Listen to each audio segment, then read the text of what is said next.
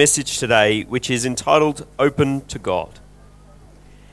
And it brings with it a challenge to me and a challenge to all of us about opening our heart up to God.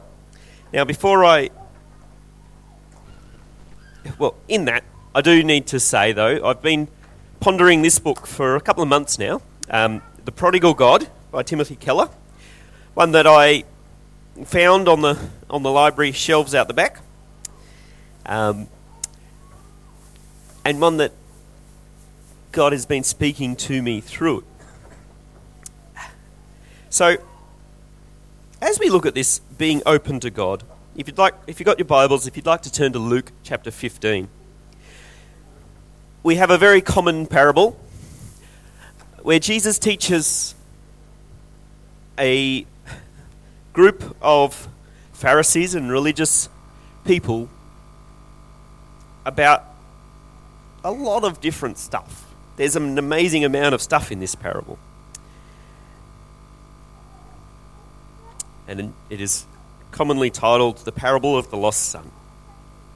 To illustrate the point further, this is verse 11 of Luke chapter 15. Jesus told them this story. A man had two sons. The younger son told his father, I want my share of your estate, now, before you die. So his father agreed to divide his wealth between his sons. A few days later, this younger son packed up all his belongings and moved to a distant land. And there he wasted all his money on, in wild living.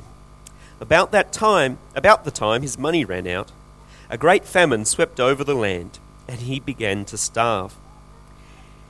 He persuaded a local f- farmer to hire him, and the man sent him to feed to, into his fields to feed the pigs. The man became so hungry that even the pods he was feeding the pigs looked good to him, but no one gave him anything. When he finally came to his senses, he said to himself, At home, even the hired servants have enough food to spare, and here I am dying of hunger. I will go home to my father and say, Father, I have sinned against both heaven and you and I am no longer worthy of being called your son. Please take me as one of your hired ser- honours, a hired servant. Now, with that, I want to pause. Um, think about those words that he's just said to his father. Um, Dad, yeah, um, I was hoping you might be dead by now, but you're not. Um, but I still want your stuff. So, can I have all of your stuff as if you're dead? How do you think that conversation would go down? Well, much to the surprise of everyone who's hearing the story, who are good Jewish religious people who know what society says, who knows that this young son is dishonoring his father, who expect the father now to say, Get out and never come back, disown him entirely, and give him none of the inheritance. Much to their surprise, he ignores every social convention of the day wherein he should disown, beat, and disinherit him. Dad becomes the laughing stock of the village by selling up property Dad replies, Okay, son, here it is. Do with it what you want. There, my words, not the Bible's. In this parable, I want us to see more of, I believe it's more about the father than it is about the son or sons. Um, and I also want to get really personal with you this morning. Um, in my own family, outside observers would have said that this younger son was like my brother, who at some stage, well, early in his teenagehood, got into drinking and drugs and dropped out of school and lived what we as a society would call a wayward life. Um,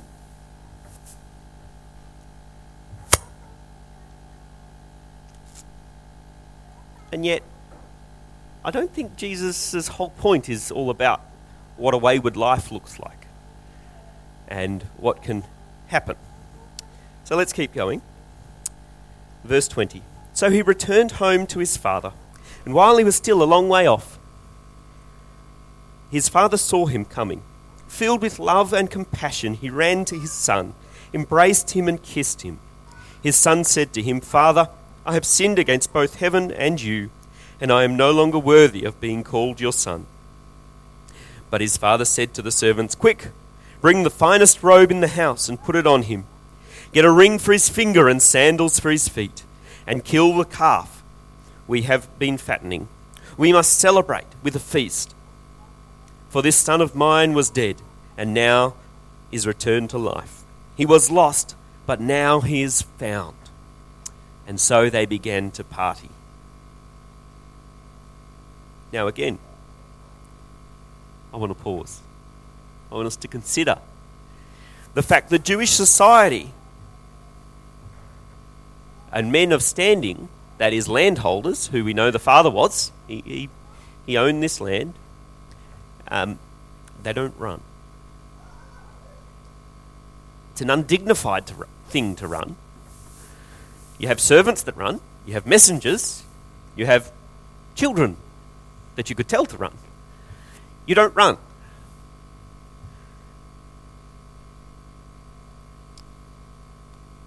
And yet this father runs. And that there, actually, that simple thing of running to his son, shows us and reflects his heart. The father doesn't even wait for an apology, doesn't wait to let him grovel, doesn't give him the chance to promise the world in return for any sort of forgiveness or restitution. He ignores the son's attempts at that, in fact, because he has already made up his mind that this son is going to be restored. He spares no expense at showing the full hospitality of a re- to a reunited son and family. A ring is a ring of belonging, a ring of full acceptance or and not only that, he throws a party for the whole community. It was possibly one of the biggest parties he'd ever thrown.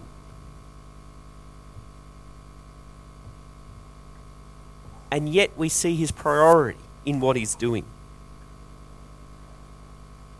He wanted the whole community to know that he had fully accepted his son.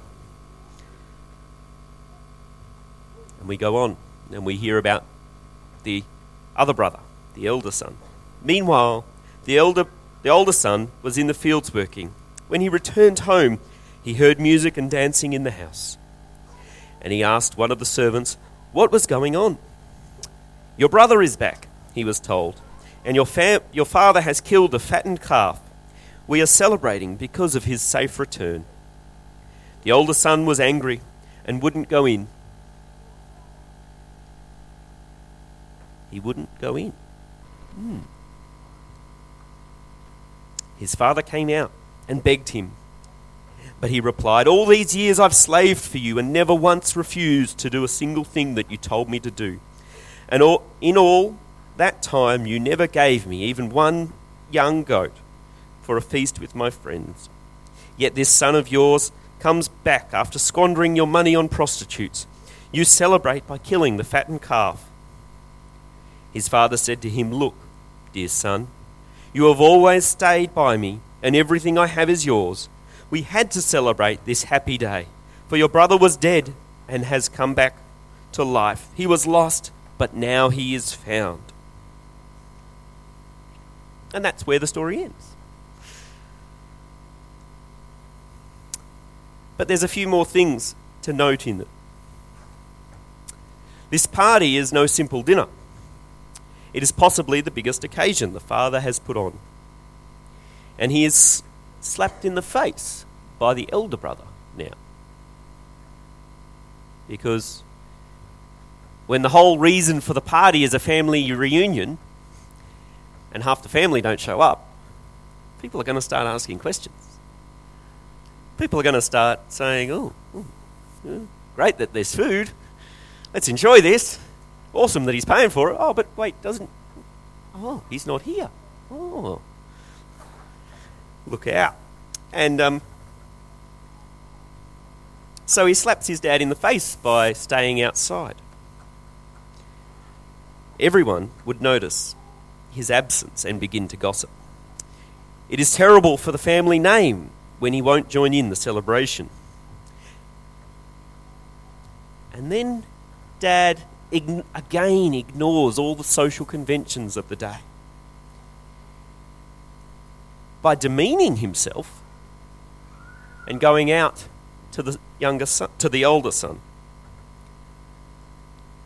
Jewish society was a very hierarchical system. There was a very clear and strict guidelines about where the child should honour the parents, even if not everybody did it well. Dad, the dad demeans himself again by going out. And what's more, he begs. And we are specifically told that he begs his elder son. Again, fathers don't beg sons, they command sons. They request, they instruct, they train, they don't beg. That's just not what you do. And yet, the father is not worried about his own reputation. He cares not for what he realizes are not entirely and always applicable rules. And he says, no. He begs his son.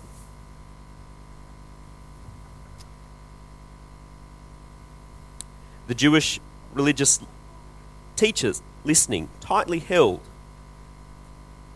that honouring your parents, or at least appearing to, was really, really important. So again, here the proper response of the father, the proper response of the father, should have been to chastise, to condemn the elder son for this very public slap in the face, not to beg him. And then we see the key word in the elder son's statement, where he realizes, well, where he says, And I have slaved for you. Is this how our relationship with dad is meant to be? He, his attitude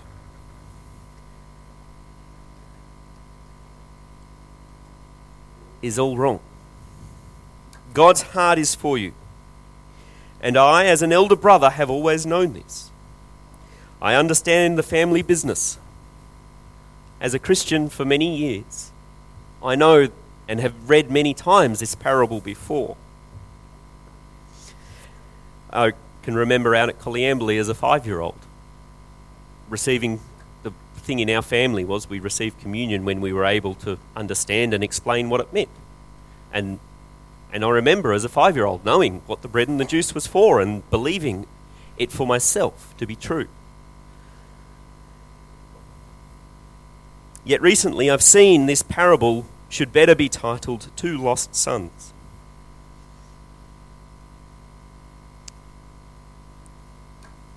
Because each is equally lost in their own way, their own different way. The younger son ignored the rules and demanded property.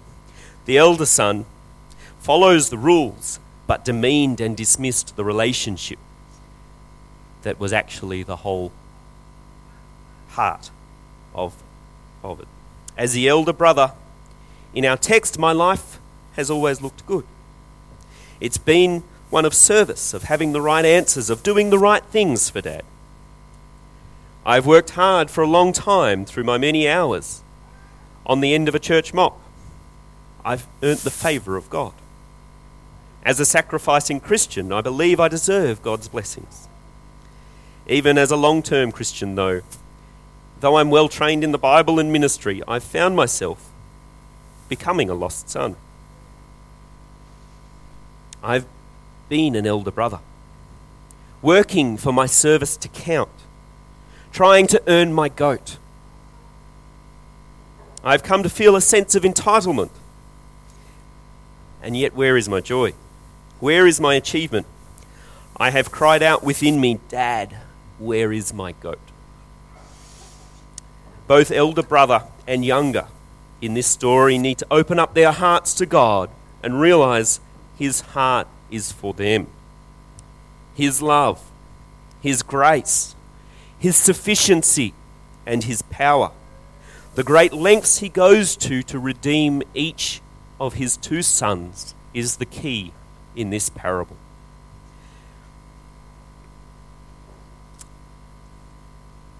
As an elder son, I have had open hands to help, but a closed off heart.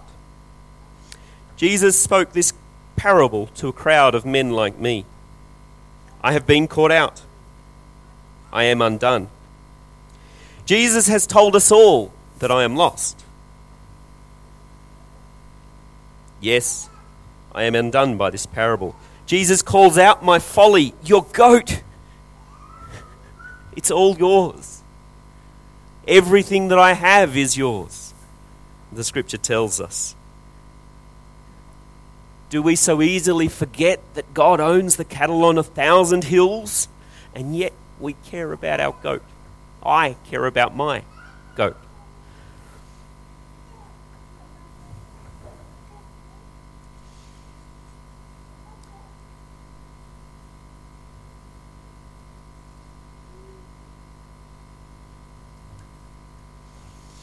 The elder son is very lost. Even though he, society doesn't look like, doesn't say that he's lost. The rules of society at the time would have made him a great son, honouring his dad, and all was good, except for the whole not going into the party. And yet, Jesus is teaching us something much greater in this, much bigger.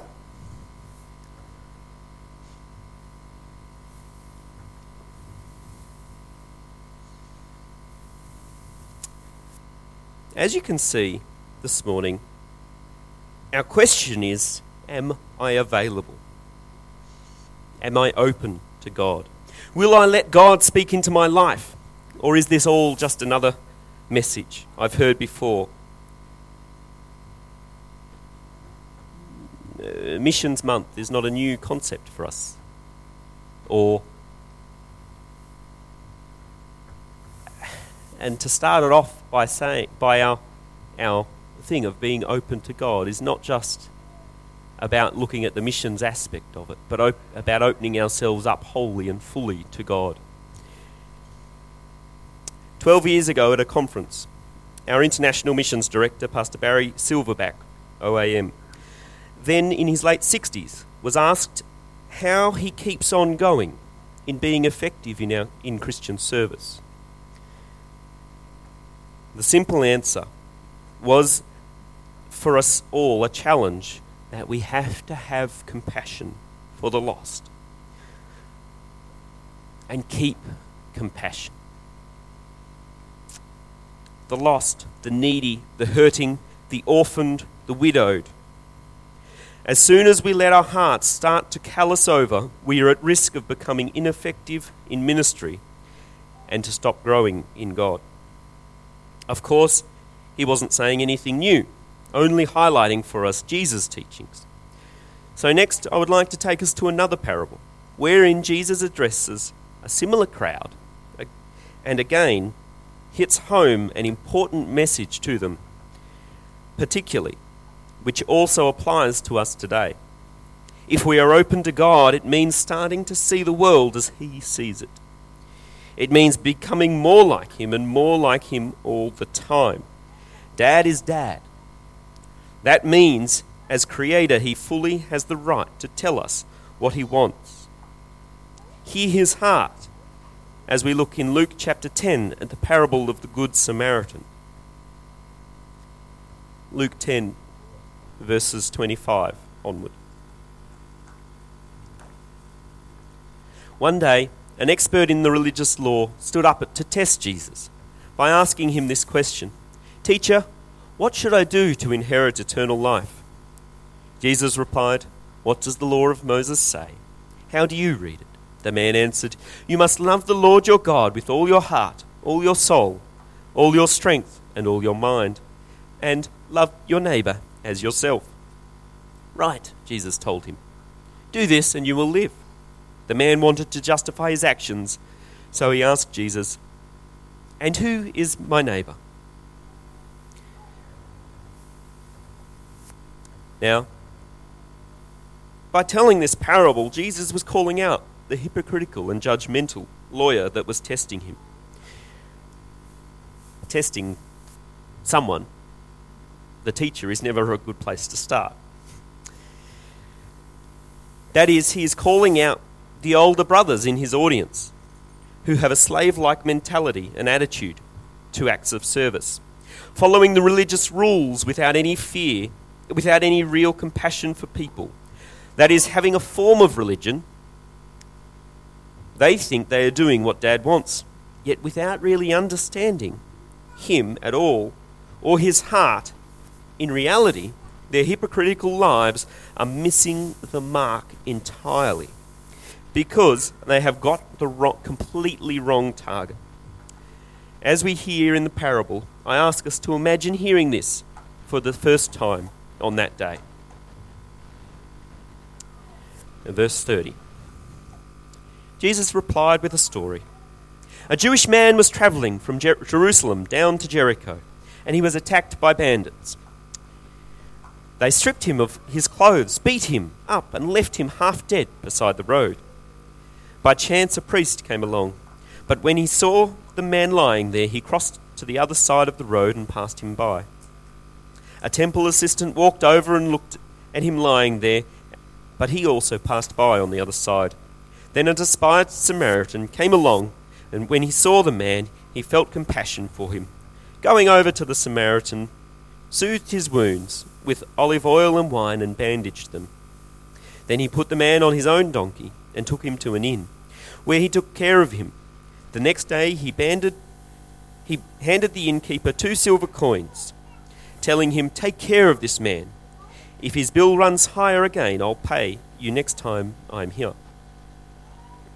Now, which of these three would you say was a neighbor to the man who was attacked by bandits? Jesus asked. The man replied, The one who showed mercy on him. Jesus answered, Yes, now go and do the same.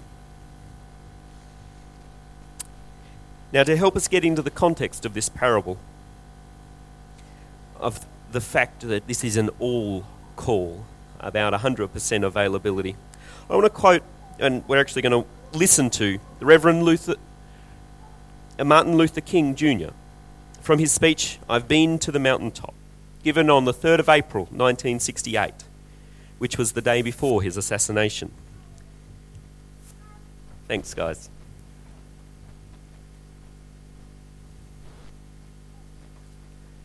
I've been mean to them. I'm getting them to start halfway through a video. We'll see how we went.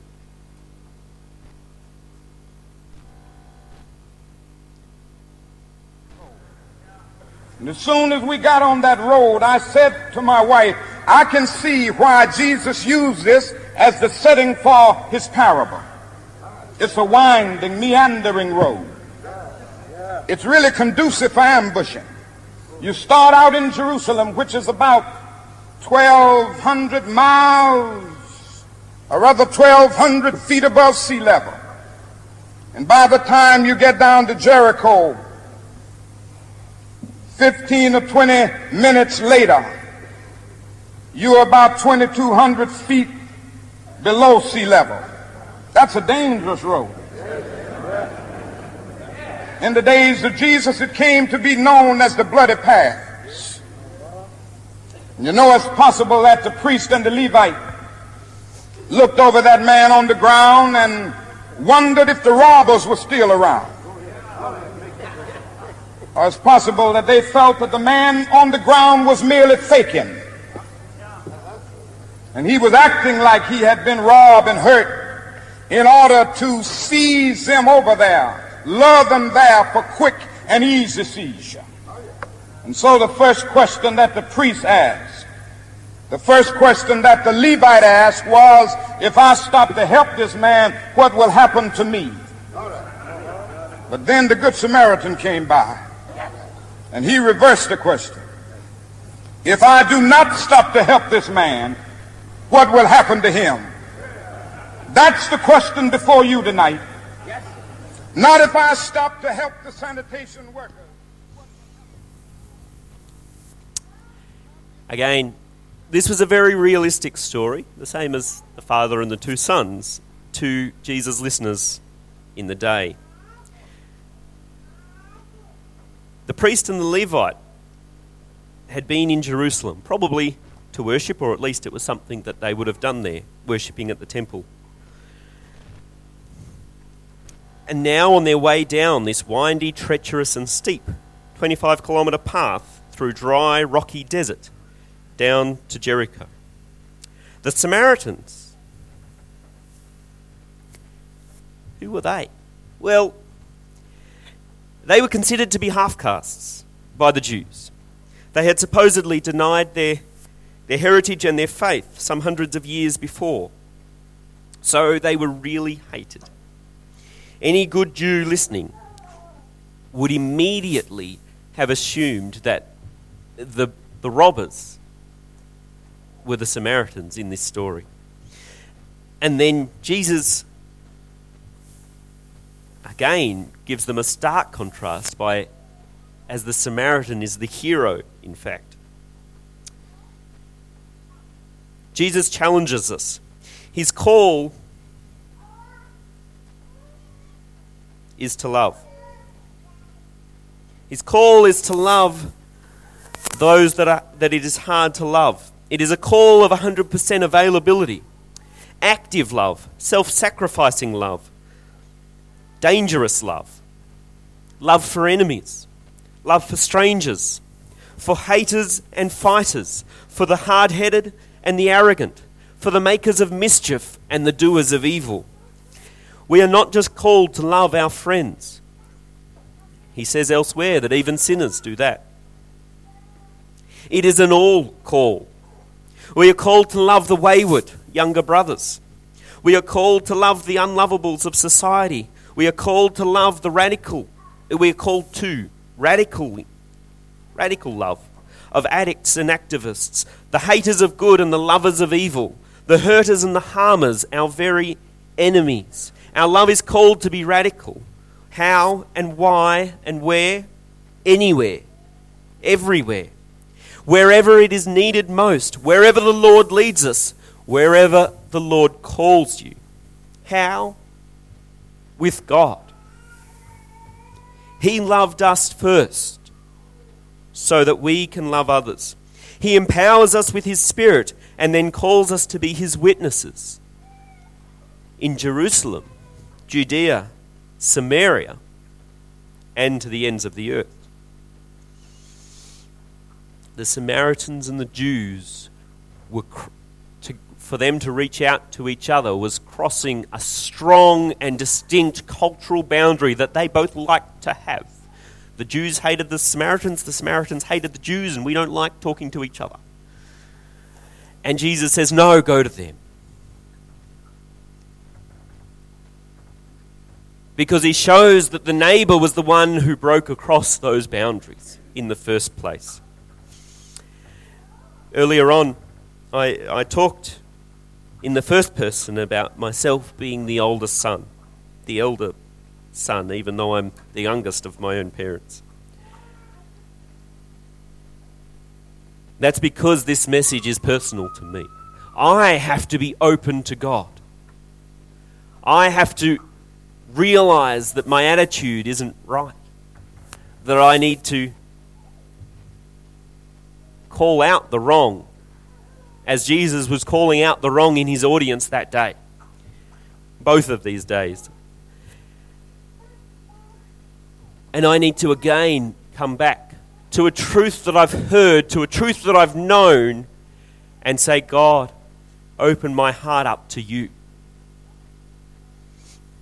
I'm going to ask our ushers to hand out the communion for us.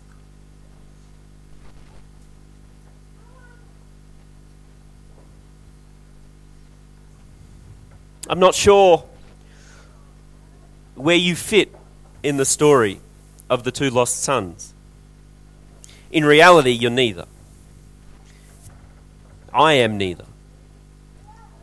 If I am received by Christ, if I am a Christian, I am made new. The old is gone, the new has come. And yet, sometimes we find ourselves acting like the old man. We find our attitudes line up better with who we were, not who we are. We find that the redeeming that Christ has done for us is not actually being lived out or walked out by us at the time. And so today I feel like the ambassador of Christ that we are all called to be in 2 Corinthians chapter 5 verse 20. Except that I cry out, I feel like I need to cry out and plead to myself. And I quote, I implore you on Christ's behalf, be reconciled to God. And so I call out to all the old other elder brothers out there quit judging others. Stop belligerently ignoring your father's heart. Because your hard work and your righteous acts and toils for the Lord, they are like filthy menstrual rags if you are not in Christ, if you are not drawn into the Father's heart. O church, I cry out. O James, listen to me now. Come hear my heart. Actually, listen to your Father. He is coming out to you. Even though you insult him by not coming inside the party, even though you mock at the foot of my cross, Dad still loves you. Dad still wants you. He is yours. He is yours. It is all yours. Because of what He has done. Because of the cross. Because of the cross, we need to be open to God. Because of the cross, we can be open to God. Let us stand and consider the cross.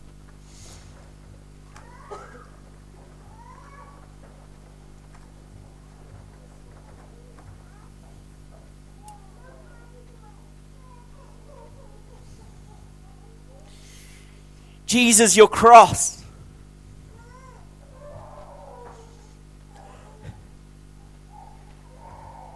As we picture ourselves there, ashamed, we hear our mocking voice call out among the scoffers. But Lord, we know that you did it anyway. We know that you love us still. We know you made the way for the younger son and the elder son to come back, to be redeemed, to be reconciled to a loving Heavenly Father. And so, Lord, we thank you for the cross. We thank you for your work, your price that we deserved, that you paid. We thank you for the cost, that you did not shy away at the cost even though it was everything. Lord, we take this bread, remembering your body that was physically beaten and broken, taunted and tormented, torn and ripped apart for our sake.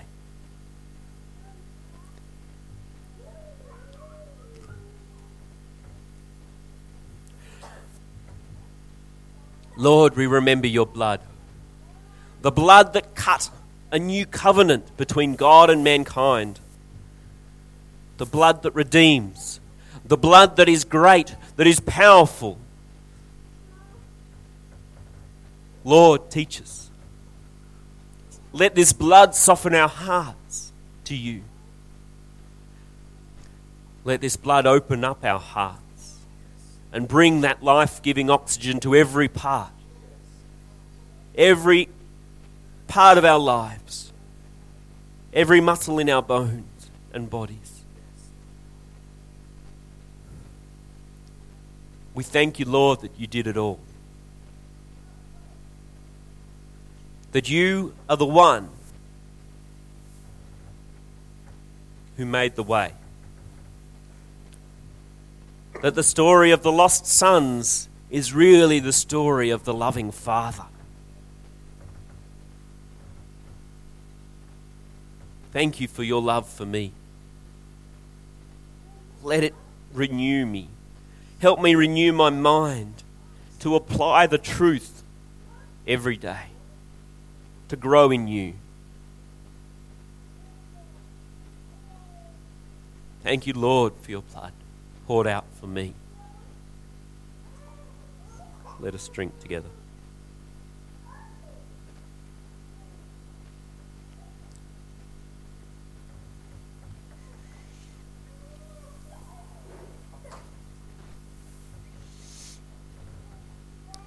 Church, we are called to open ourselves up to God. To help, to let Him speak again into our hearts. Why? Because He cares about those that are beaten up on the Jericho road.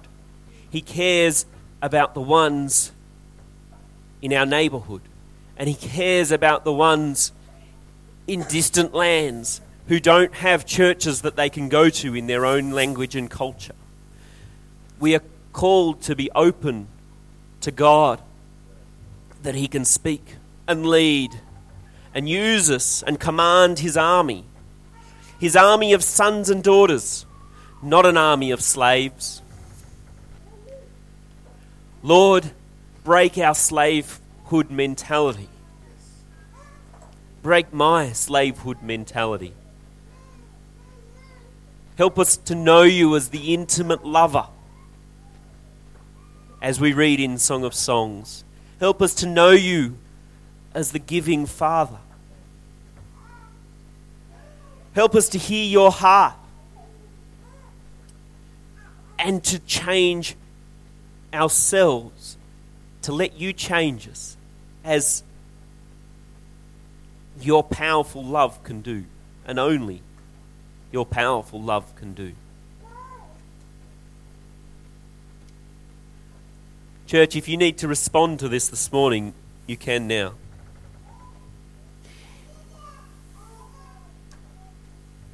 If you need to say to God, I am open, I am available, help me be open and available more, you can do that.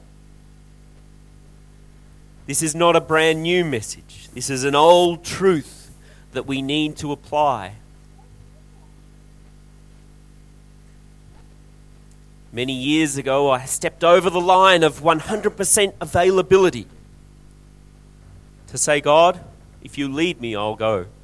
I will do, I will be who, where, and whatever you call me to be. That line is before you today. It means loving the ones you find the hardest to love. It means going to the places you really don't want to go. Being available to God means saying that if He leads you anywhere, you will follow. Being 100% available, being fully open, is no small ask.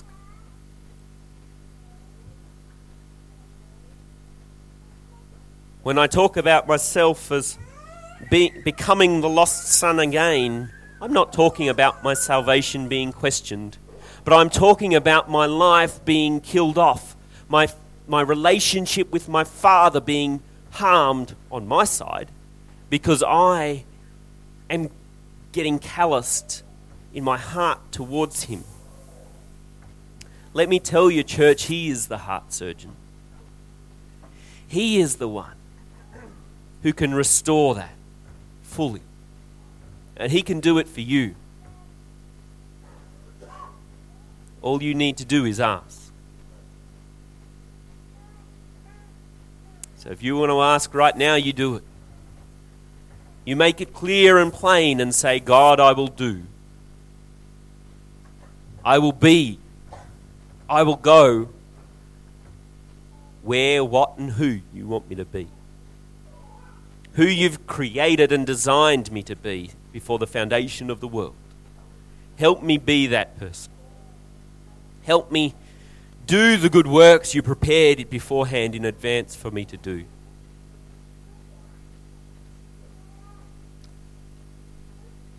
Thank you, Lord, that you are the one who loves, who listens, who hears the cry of our hearts saying, We need you more.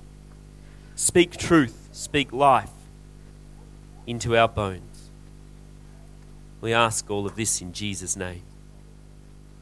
Amen. Amen. Amen.